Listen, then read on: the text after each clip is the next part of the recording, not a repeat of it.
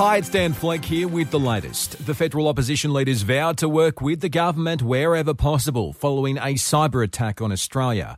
Both the public sector and government agencies have been targeted by a foreign state based hacker whose origin is yet to be confirmed.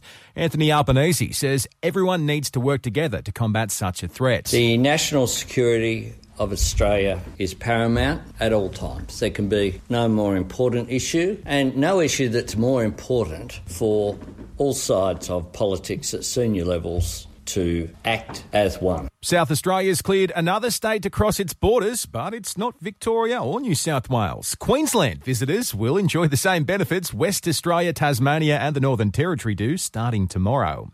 Australia's lowest paid workers will see an extra $13 in their pockets each week thanks to a rise in the national minimum wage. ACTU Secretary Sally McManus says it's a shame a proposed 4% rise was shot down, especially in the wake of the pandemic. We would like to see a better increase for the low paid workers workers and for it all to come in on the 1st of July. But what we're happy about is that the Fair Work Commission rejected the arguments by the employers that there should be wages cuts. It'd be terrible if we had wage cuts. And our airlines will be under the close watch of the ACCC to ensure the industry remains competitive. The government's asked the consumer watchdog to monitor air travel, including prices and how many seats are being offered on each route in the wake of Virgin going into administration. You ready?